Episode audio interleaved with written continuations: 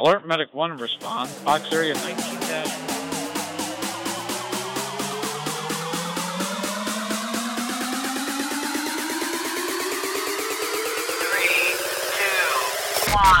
You're listening to the Alert Medic One podcast, the premier emergency medical services podcast with your hosts Mustafa Siddiq and Ken Sanner.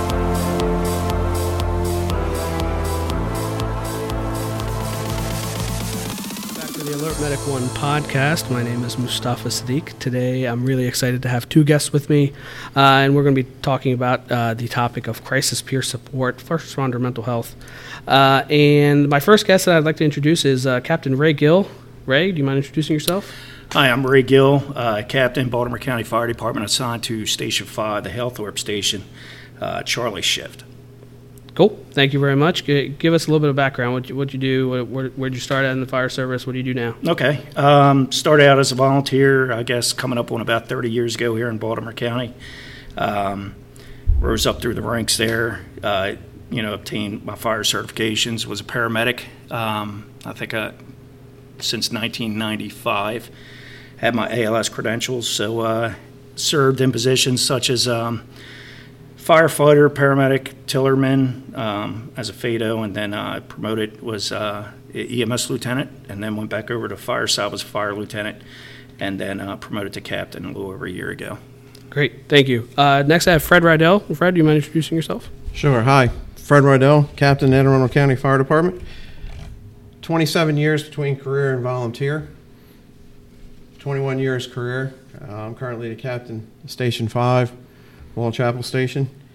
And like Captain Gill here, have come up through the ranks, both on the volunteer side and on the career side as well. I was firefighter, driver, lieutenant, and now currently a captain.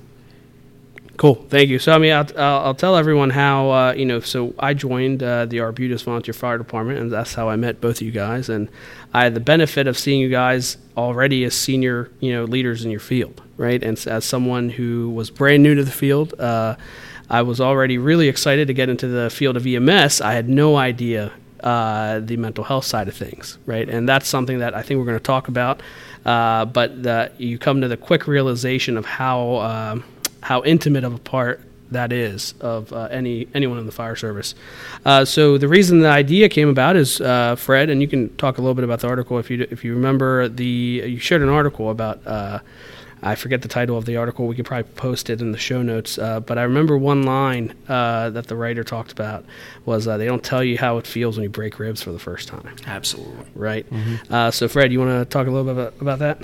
It was uh, an article and shared it on Facebook, and basically the intent of the article was was to five things or ten things. I can't remember the exact number, but it was a, a multitude of things that they don't teach you in recruit school. And like you just said, one of the things is breaking ribs.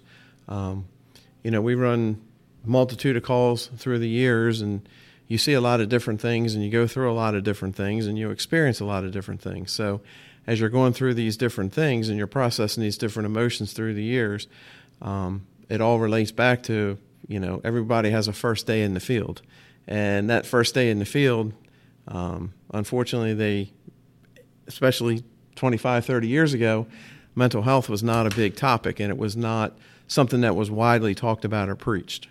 You kind of came in, did your shift, and at the end of the shift, you went home. Um, when I went through recruit school, basically it was, you know, we have, we can get you help if needed if you see something traumatic, and that was about the extent of what we were told at the time. A lot different nowadays, thankfully, uh, and we've come a long way in the field, and we've made a lot of progression to get people the help that they need.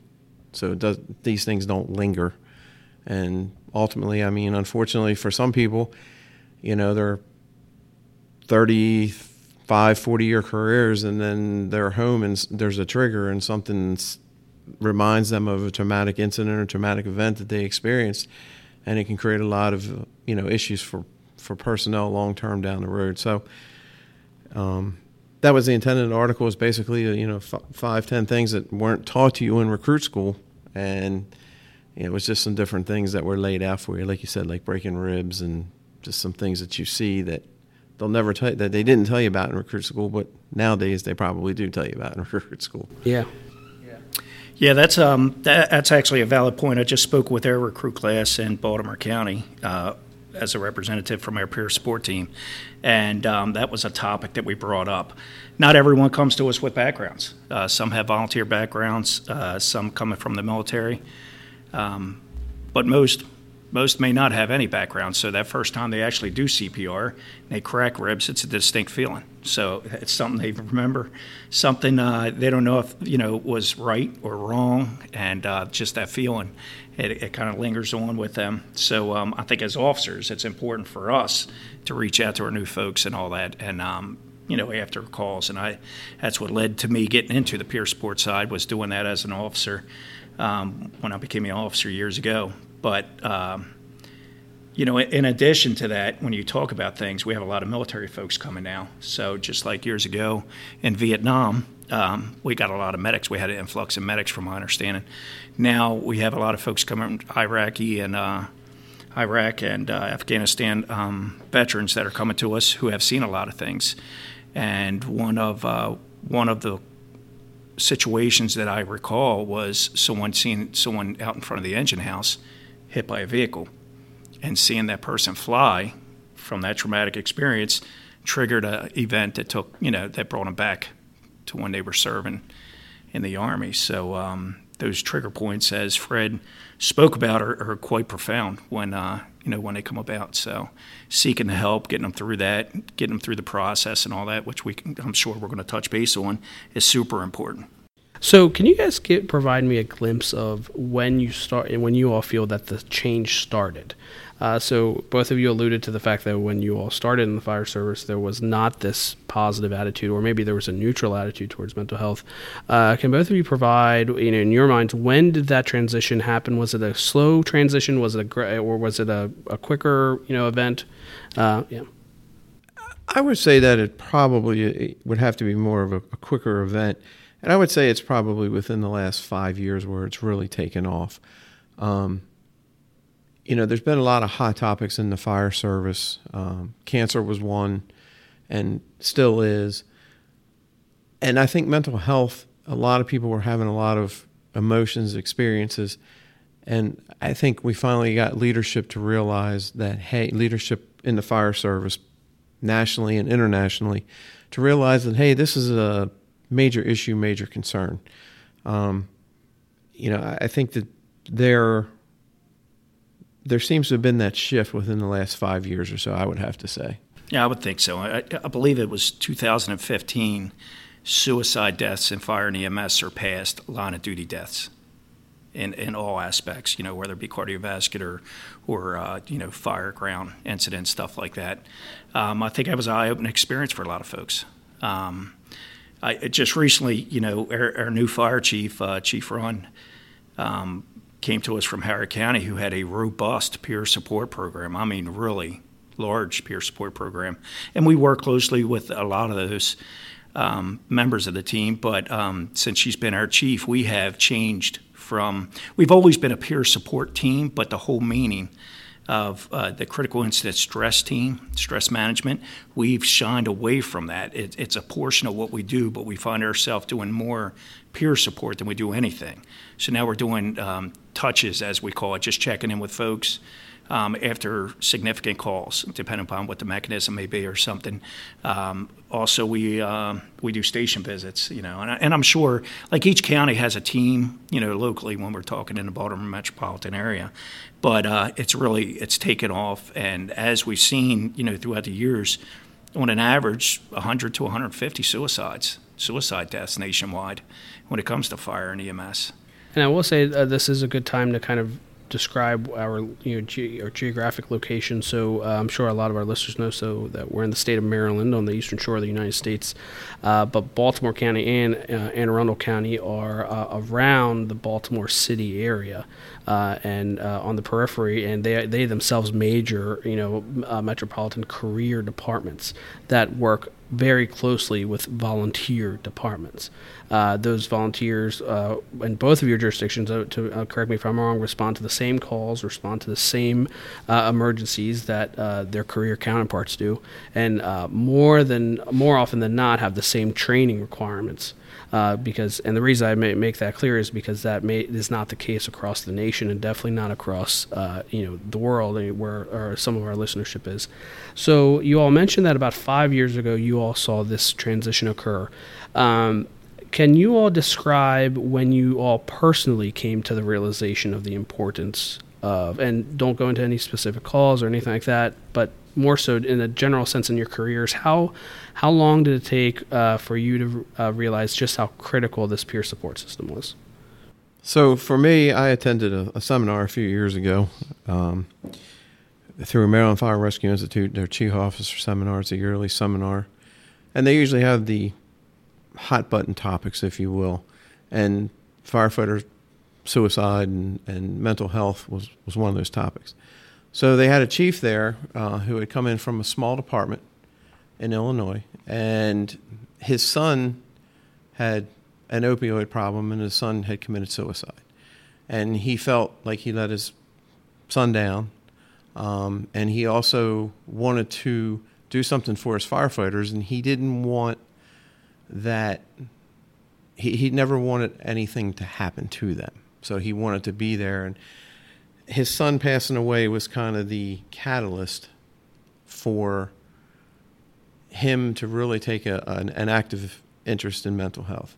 So he had. So real quick, if I can, I'll just talk about one of the things that he talked about at the seminar. Was it was very inspirational, very motivational.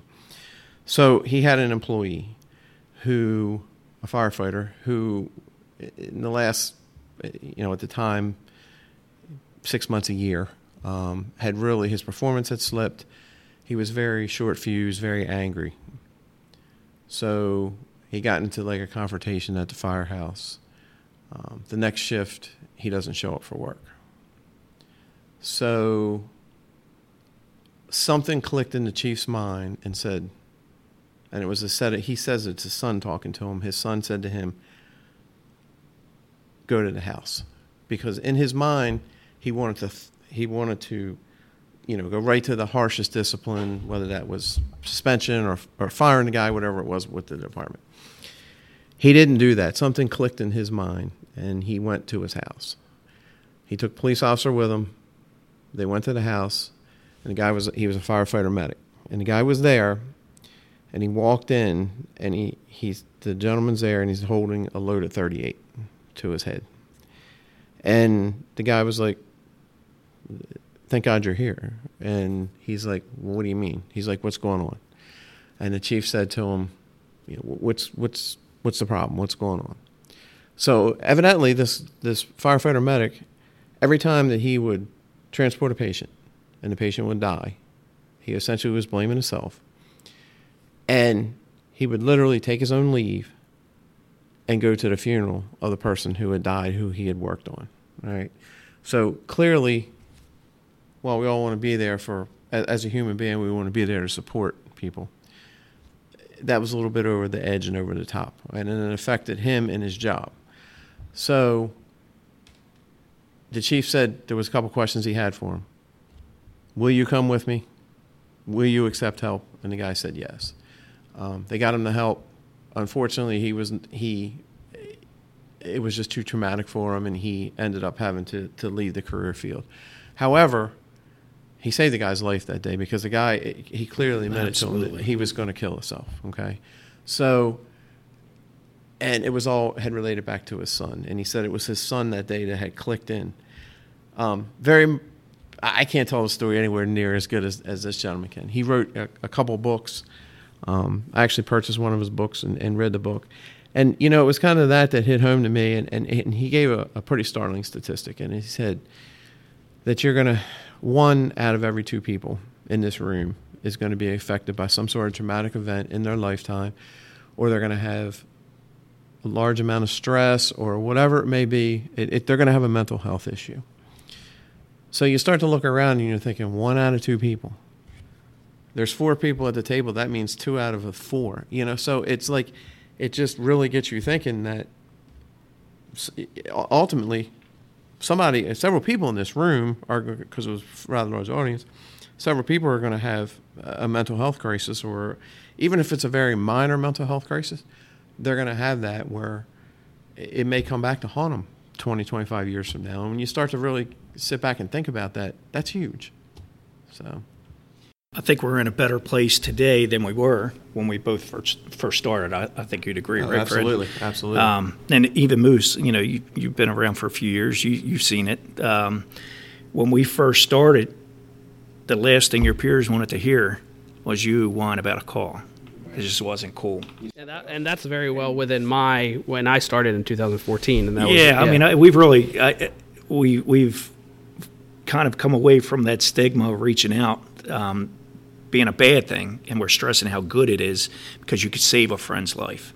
Um, you know, often folks don't want to reach out for help because they're afraid of the perception and what their peers will think of them. Because in our business, we are we're rough. We are. You know, there's uh, there's kitchen rules, and you learn a lot from the kitchen in the firehouse. But make no mistake, um, when it comes to mental health, um, it, it's not a career, a volunteer issue. It's it's a provider issue, and when many many are affected by this, and it could be anything from breaking the ribs, um, previous history, growing up, where you grew up, if you had someone in your family who was assaulted, murdered. I mean, we're living, um, you know, in in uh, some different times, and, and people are exposed to more trauma growing up in in, um, in their child life than they were maybe years ago, and especially here in the Baltimore metropolitan area, we see a lot of it. So um, you know they're coming to us already with backgrounds and history, and you know um, traumatic experiences and all that. So that trigger point could be anything. You know, it could be something very minute, or it could be, you know, years on a job and they're just storing it away, storing away until something really clicks and it, it affects them. But um, I think in the last couple years, like we keep stressing, we've come great strides. Um, like uh, you know, me and Moose were just talking. Fred, Till Valhalla is a uh, military-sponsored um, clothing line, and I just purchased a shirt uh, that is for mental health uh, or mental health awareness shirt, and it's um, you know it, on the back. Uh, what did it say? Uh, Break the stigma. You know, with the green ribbon, and um, I, and you know, I was so proud to wear that because I think that's the word we need to get out to young, old, because what we found is it, it's it doesn't discriminate whether it's age, gender, sex, religion, it doesn't matter. Everyone at some point is experiencing something throughout there or knows someone who has. So uh, I know a lot of peer support teams, like I said, we're, we're starting to train all of our officers to recognize um, the changes in our employees. Uh, you're the first line of defense. You come to work, and the guy's usually the guy or uh, young lady's usually out there checking out the rigs, checking out the medic unit, and uh, instead they come right in and they go right into the TV room. It's just not their norm. So we're seeing something, or they're running late. They're not normal relief like they usually were. They're a little more quiet instead of jovial and all that at the kitchen table like we all are.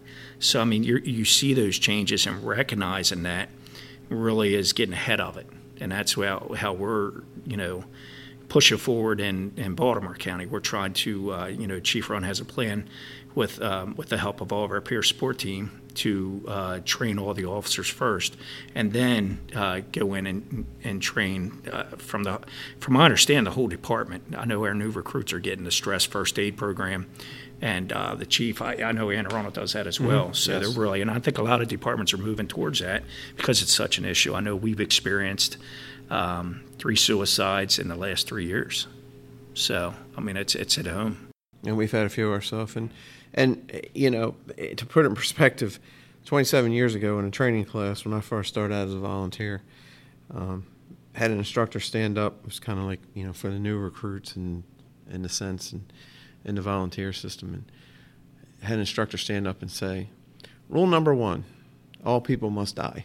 Rule number two: refer to rule number one." You know, and that was the. Tra- I mean, literally, that was the training that you know. I mean, granted, we got some other training, obviously, but that from the mental health component part of it, that was that was what was preached. Back then, it was sound information, though. Right, you, right. you took You know? stored it absolutely. So I mean, you know, we've we've had, uh, I mean, we've had peer support.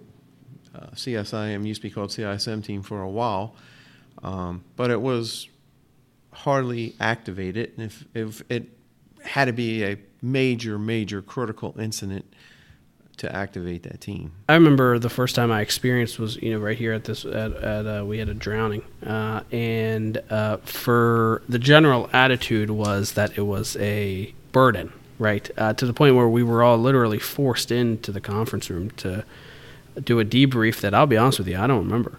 Uh, and that that is one of the most traumatic calls I've ever had. I remember afterwards. Uh, I mean, I don't want to go into too many details, but I slept. I mean, it was maybe one, two o'clock in the afternoon. I slept for about four or five hours. I was so exhausted.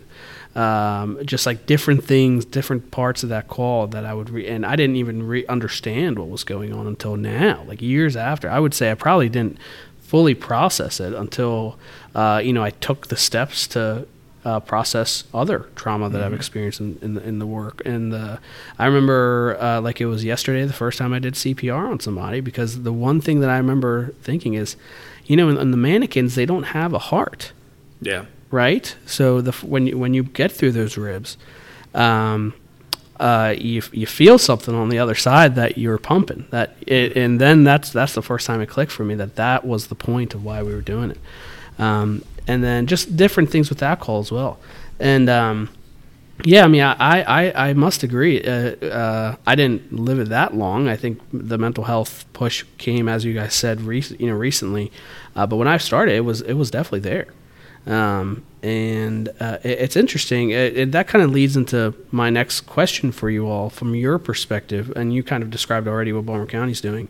Uh, what tangible steps can leadership take uh, for the, the new folks that are starting? And uh, I want to stress that you know maybe in the, an organized training uh, system like a like a career academy, they might have benefits that a volunteer system does not have. So I'd love to hear your guys' thoughts on that. Well, I know uh, there are several outworks or several networks that, you- like the uh, what is it, the National Volunteer Council, Firefighters Council. They now are on board and have things that are there to train, you know, volunteer uh, firefighters, EMS providers for peer support.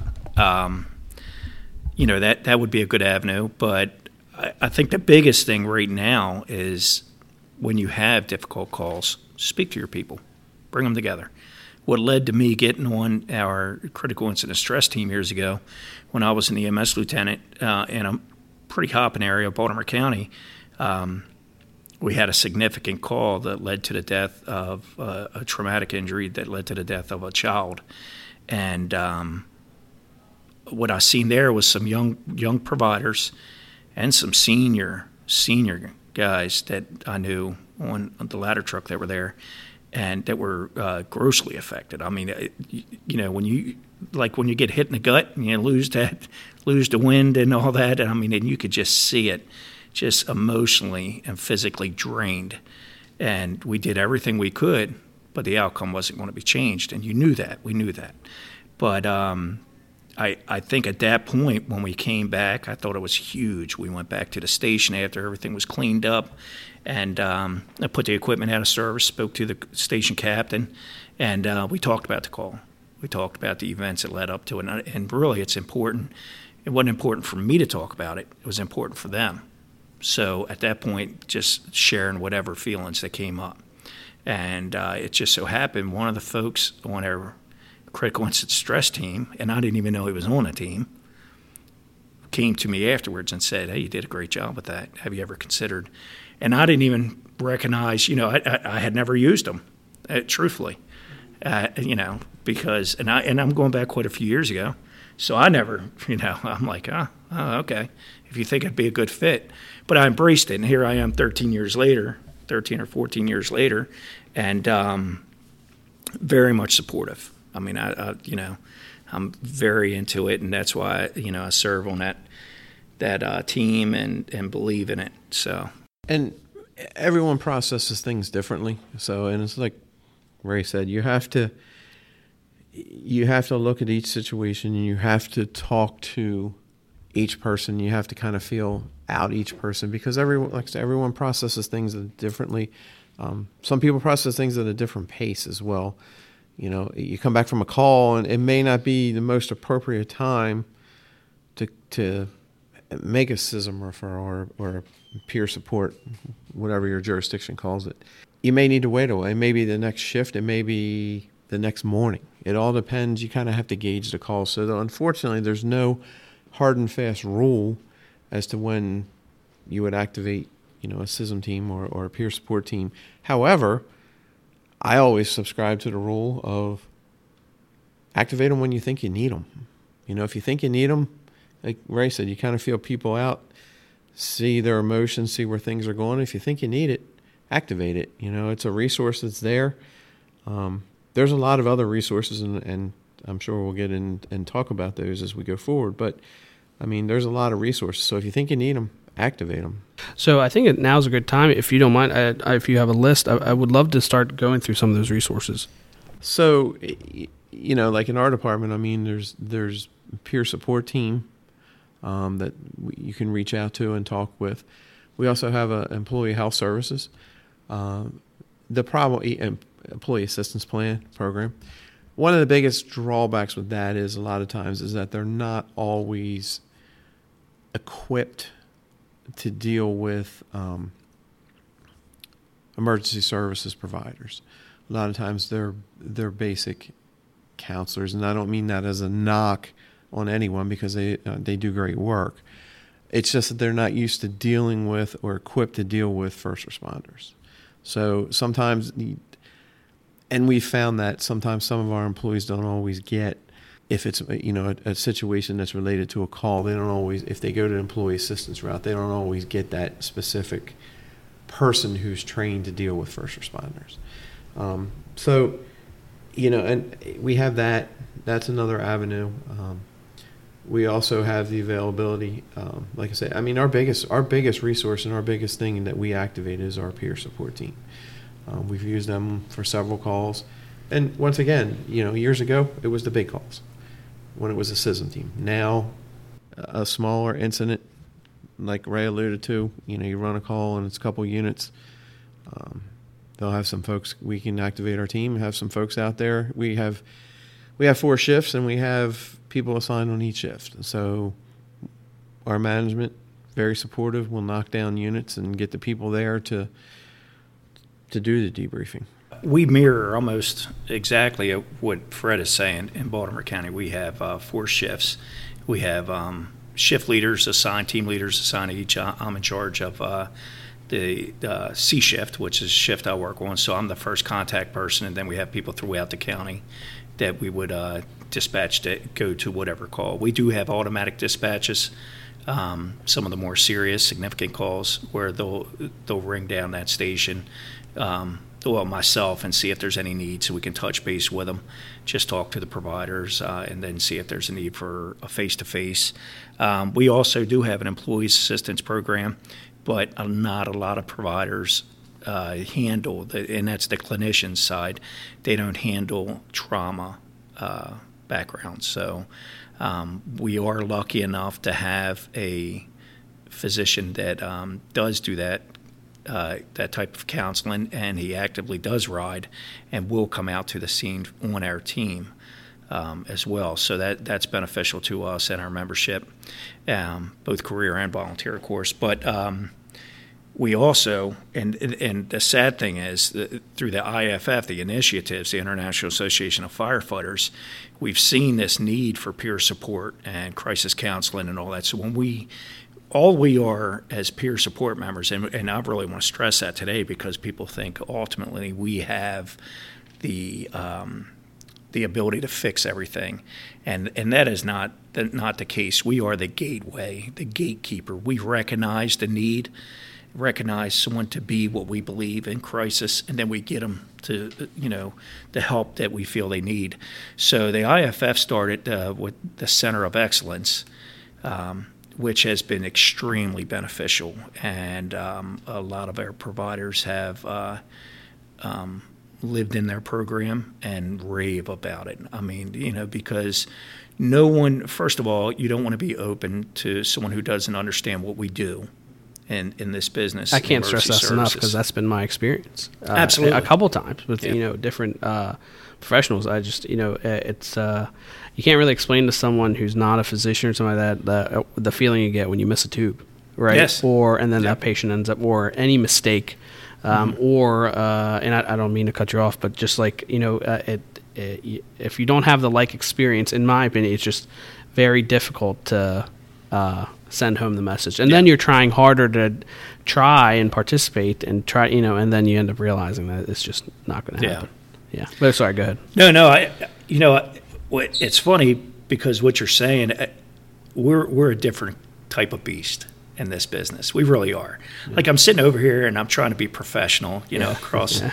from my friend Mustafa here, and and Fred and me know each other very well. Uh, you know, sometimes just a good laugh or a good cry is what our folks need. Yeah. So when I get there, you know, I gauge gauge how everybody is and where they are in their mindset, and um, and it isn't always, you know, humor isn't always well received in that. So you really got to gauge where everyone is mentally and all that kind of stuff. But um, the ability to break that down and normalize, rationalize their feelings and all that is huge when it comes to peer support. I, I think so. Like, you know, when I alluded back to the um, the kitchen table where you get some of your best training and some other nonsense along with it, but um, just talking about calls and getting things out and listening to everyone, it helps. It does. It soothes the soul, and I think it opens people up and it normalizes a lot of response. It's the folks that are changing their habits that aren't doing anything. Um, and, and you're watching that, and they're just not the same person. They're the people that you need to watch and get to definitive care. So, like the Center of Excellence, um, I have you know a national suicide prevention lifeline, which I'll I'll definitely pass on before we leave. But um, that's huge to get someone online talking to someone immediately. That is um, that that's where we save lives. That's where we make a difference, and that's what it, that's what it boils down to in the end, is getting someone the help that they need as quickly and as swiftly as we can. I want to make uh, two comments. So the first thing about the uh, the kitchen table, uh, we had a member here pass away recently, and um, I uh, a lot of people don't know the story, but he was uh, when I first started here within the first week.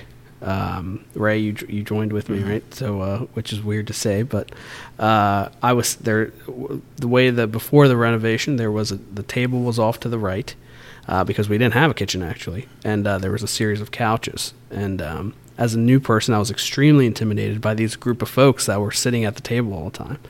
And uh, this individual was the one the one that passed away. He uh, he had a a, a very important role uh, in my career now because he came up to me in a very nice way. He said, "Listen, if you want these people to get to know you, you're going to have to sit at that table." And you, you know, and uh, it, not in those words, but uh, uh, that that was the catalyst that got me to that table. And uh, you're absolutely right. There's a lot of healing that happens at those tables. Um, and the other thing uh, that I wanted to say was you mentioned that uh, the the peer support is not the definitive care, Yes. right? So uh, the the um, the similarity I bridge is to EMS, right? So uh, we show up, we assess, we treat, but then we get them to definitive care. Um, and I think that is one of the, uh, uh, I think one of the really critical messages about this episode today is when you see a peer in crisis, use the tools that you have accessible to you, whether you're a leader, right, whether you're, you know, if you got brass on your shoulder, or if you're, you know, a line fireman, line paramedic, line EMT, uh, recognize the need and perform your duties to your, you know, brother or sister, but then uh, assist them or do whatever you can to get them to the help they need. Absolutely. Uh, and circling back, I mean, the IAFF Center has been good. I actually uh, had two employees who who work for me who actually had to, or not had to, but were referred there, and they do excellent work. Um, you know, I'm not sure if everyone's familiar with it, but they do have, like Ray said, they do have a living program. They also have um, a program whereby they may do outpatient work as well. And then they may also have a combination where someone may go in and they're there, they're treated, released to, and then they go into the outpatient program. They do follow up visits. How's the cost well. work? So that is for the IAFF Center of Excellence is for anyone who um, is a union member of the IAFF. Um, so they their providers initially the person has they provide their insurance information, and then from there it's worked out. But it's the goal is is to get people there. Okay, so the the paperwork and the administrative a lot of times follows on at the end. Um, I've heard I'm involved in our local um, as an e-board representative, and I, I've heard stories that in a lot of cases, um, some of these people, some of these folks coming from all over the country um, in Canada, come into the center, and they're literally their IAFF uh, local president is on the flight with them. They fly in, and they're literally, literally. Um, some of these folks are so just like intoxicated in some cases, whatever the case may be, um, in such bad crisis that they literally, the president will get on the plane, fly in with the person, get them in the, into the center, make sure that they get there, and then of course then that person you know departs for back home. The president departs or the representative departs for back home. But I mean that's literally a lot of very very sick people go into that program, and they have a pretty good they have a not pretty good they have a very good success rate um, at helping you know firefighters out. So and we our local as well. We also have utilized some um, more local resources. We have a couple of resources as well that we've actually had to refer um, some folks to. Um, to which I've been a part of and getting, and it's like Ray said, is the initial get them into the professional help as quick as you can. Um, you know, a lot of a lot of some of the cases I'm speaking about were were uh, alcohol related, but any kind of mental health, the the professional will tell you that we need to get that person in ASAP.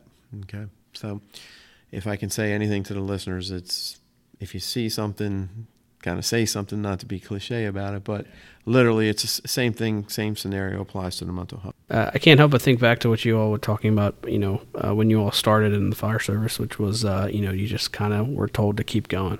Uh, but the, the metaphor or the, maybe the example I keep thinking of is, uh, you know, sure, you might scab over that injury, right? But that injury continues to fester. And um, after, you know, a series of blows, even, quote unquote, they may be minor blows, after the number adds up, adds up, adds up, um, there's a real physiological toll, right? Uh, that that um, that a person's body takes. Uh, the spikes in cortisol, right? Spikes in other uh, uh, stress hormones that are not natural. Um, I, I know that when I went from shift work to not shift work, uh, even the weirdest phone vibration would uh, wake me up, and I would think I would had a call. You know, just something minor, nothing. Right. You know, traumatic. Because a lot of it's the lifestyle. Um, and then I, I can't imagine how many people we've lost early um, after retirement, maybe five years, ten years, that you know maybe could have had. You know, you know there's a lot of maybes out there, but um, a years of uh, stress responses uh, for 48 hours a week, right? Uh, which kind of leads me into the next question, and I know we're kind of adding up on time here. Um, what are some other things that we can do to promote a healthy work-life balance, right? Because let's be real, the nature of the job, um, you know, the shifts that we work, right? It's, that's the reality of the job. Shift work will never go away because emergencies don't sleep, right? But what are some strategies that you all can think of uh, that you know might help that issue. Uh, I'll, I'll, we, I spoke to a, a chief from Missouri, uh, and they were exploring a, a particular idea of call limits. Uh, and I, I know from the get go, operationally, that's that's not realistic, right? Uh, but um, and you all can listen to that podcast. It was a really good podcast podcast on how they were going to operationalize it, and I'm not sure if it ever happened, but um, it's almost like pilots and their hours Oh yeah. right? Uh, there's there's a top limit, and after that, they they're stopped and they can't fly anymore. Uh, I wonder if there's options like that, and I'd love to hear your guys' thoughts on that because uh, something you uh, I think that if we only target when there's calls, right, whether it's small calls, big calls that are traumatic, I think if we don't look take a, a like a like a higher view, right, and to, take a look at the lifestyle both on the job, off the job, I think we're missing part of the picture. Absolutely. Oh, absolutely. And, and, and there's a lot of, when we speak about mental health, I mean, there's a lot of subcomponents of mental health. There's a lot of stressors which are starting to hit on now, which are, um, you know, ultimately over time, they build up, they build up, they build up, and then then there's some sort of critical event. Okay. Yeah. So there's the stressors that go along with that. Um, it, it's I'm not sure that there's any one particular way because everyone is different and everyone needs to find that work life balance. We do have a requirement that we cannot work more than 48 hours, okay? So, and we do have, I mean, it's like every department uh, that around. We have our people who want to work a lot and we have our people who don't want to work a lot. And mm-hmm. they have, you know, for whatever reason, they have um, the reasons. They may have childcare, whatever that may be. And that's okay. Um, but sometimes maybe it's each person needs to find that balance in their life. Whether they like to hunt, they like to fish, they like to go for a walk, um, whatever exercise. they exercise. Yeah. yeah. and exercise is a huge one because it helps to relieve. Um, like you said, it helps with the cortisol. It helps with a lot of different things, uh, physically.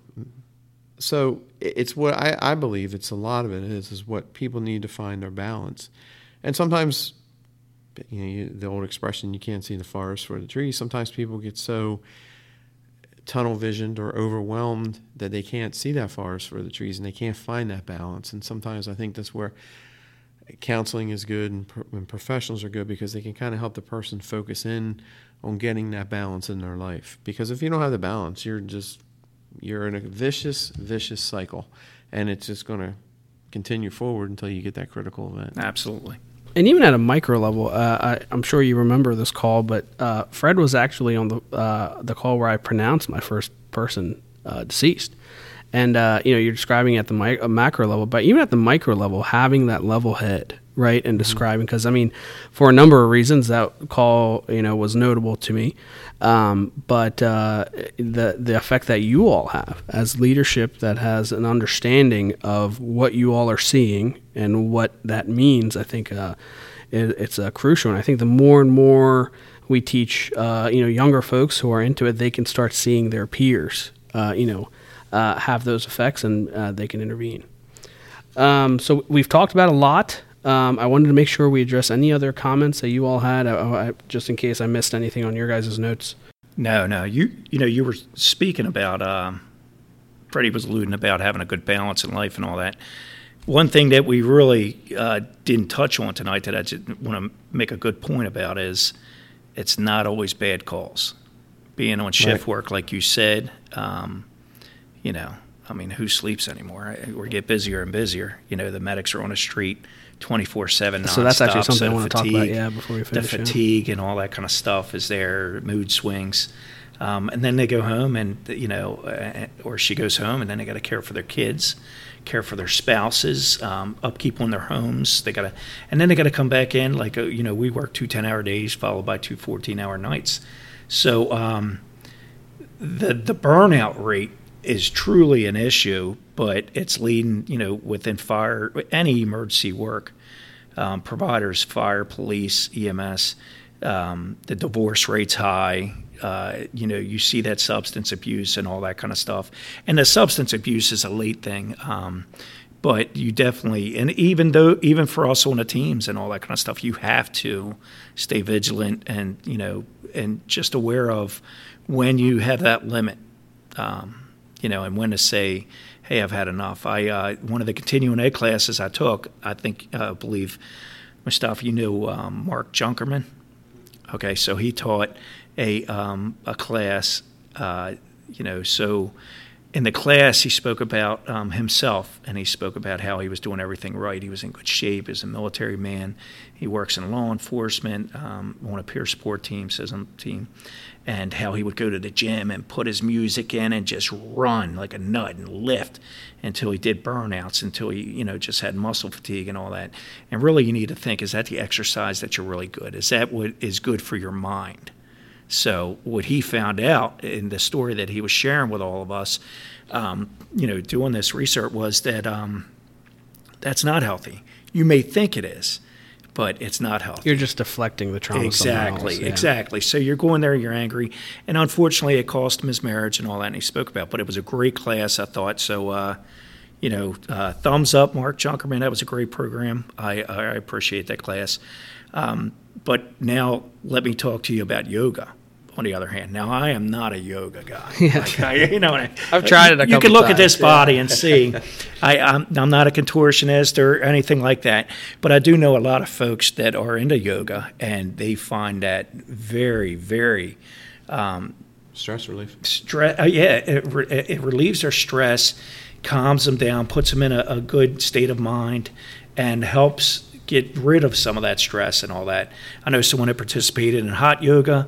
Um, a good friend of mine, a good childhood friend of mine, um, Dan Nevins, uh, who was a staff sergeant in the Army, lost both his legs. He does Bikram yoga and he travels across the country and does it for Wounded Warrior Project Wow. and he raves about it. And I, I truthfully believe that it probably saved his life. That's somebody I got to get on the podcast. Yeah. Ah, Yeah. we we may be able to work that out. Yeah. So Dan, if you're listening, Yeah. we got to get you on here because I, I, I do. He does a great job. He really is, and um, and he's got a huge following, huge following, and um, and and mainly in the military world. He, he doesn't work in emergency services. He works full time now for Wounded Warrior, but um, it has helped. I, I believe helped to put a dent in that 22 a day that they suffer from, from uh, you know mental health and suicides.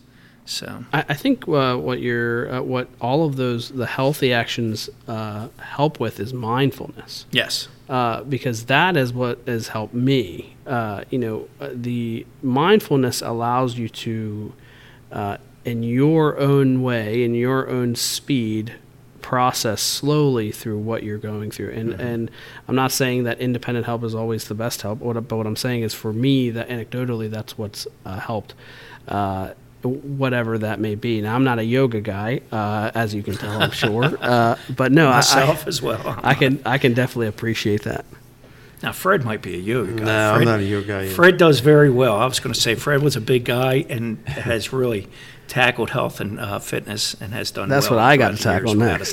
Uh, Fred, did you have something? No, I I mean, just as we wrap up here, I would just say, you know, if, one of the biggest things is if you're a supervisor uh, or manager, leader, i- i- you don't even have to be a supervisor, manager, leader. If you're a coworker, you're around people, and we all know that when we're around people, we know if something doesn't look right. Like we said earlier, if something's off, like I said earlier, say something, do something, get them the help. You know, a lot of times people don't want help. That's one of the first things admitting that they need help. Okay. Um, so, but at least tell somebody if you're not a supervisor, at least tell your supervisor because at least give them the opportunity to kind of vet it and see if there is a problem. Um, kind of talk with the person. You know, sometimes some people don't want help, but secretly they may want that help. They're just not going to tell you that they want that. And they and they in that mindset they may not know. Right. You know that that initial call I was telling you all about. I had no idea until years after that. Oh yeah, you definitely needed something. Right. And the visceral reaction I had against a CISM debriefing was the sign that I needed a CISM Mm, right. debriefing. You know. We've had more call outs, I think, in the last few years when it comes as, as a rela- results to, you know, like um, peer support, not CISM, because we still do those with Yep. a large incident or something like that. Um, but peer support wise, we've had more people reach out, which means we're, we're coming great strides. We're definitely stepping in to the future where we need to be with it, but we're still not there. So, one thing we stress with everyone is they may not want to talk to a specific person. So you could pick anyone on a team. Pick a peer. If the brotherhood and sisterhood truly exist in fire and EMS, and I like to believe it does, because I've I've met some of my best friends in this business. I mean, I definitely, uh, you know, my family's tied up in it, like many of us, and um, and I've, I've met some lifelong friends out of it. But reach out to anyone we have people from other counties reaching out to our team members, and we've had our team members reach out to other county team members. So it doesn't matter who you talk to, it's just talking to someone. Recognize that you need help because alcohol, substance abuse, you know, um, marital issues, and all that kind of stuff, um, domestic violence, and all that that that that's almost past the time. We've really got to tackle that and prevent that, and that's what all this is about. And a lot of it, a lot of the ownership, uh, I think, falls just like you alluded to, is also you know the departments themselves too, right? Because, and uh, uh, from a, I guess from a softer sense, uh, you know, society at large, because we have these folks that are dedicating their lives to sacrifice and service, right? Mm-hmm. I mean, we the military absolutely deserves that due, right? But also our fire EMS, our public service, also deserve that due. Uh, because you are putting yourself, uh, well, these folks are putting the, their lives, their families through missing birthdays, missing all that, which is also a component mm-hmm. of this trauma. Absolutely. Um, I know we are finishing up. I just want to say one more thing. I mean, during this pandemic, right, we can't talk about this topic and not talk about the burnout from this pandemic. Yes. Um, from various different levels. The very early on, we thought that there was a this pandemic, this pathogen was going to be a lot worse, and people were sleeping in their garages because they didn't want to get mm-hmm. their family sick, mm-hmm. right? Uh, that trauma is not going to go away tomorrow, right? Um, mm-hmm. And we, uh, you know, uh, and especially, you know, in general, folks that are talking about this need to. I think part of the the steps moving forward is recognizing the long lasting trauma that is going to occur out of this. Um, I think that's a topic for another day. Um, Absolutely. But uh, yeah, no, seriously. Uh, any any last comments from? No, I'll just say, and you talk about long lasting. Um, we actually had a call recently where it was a husband and wife were both um, fire department employees in two different counties, um, and the one of the the people was is dying, has cancer, um, and it came on rather quickly. Um, where it was diagnosed rather quickly, and has re- the person has really deteriorated downhill. So the other spouse called was a paramedic now retired, and just did not know what to do, and admitted that I just don't know what to do. And the 911 call was really just a cry for help.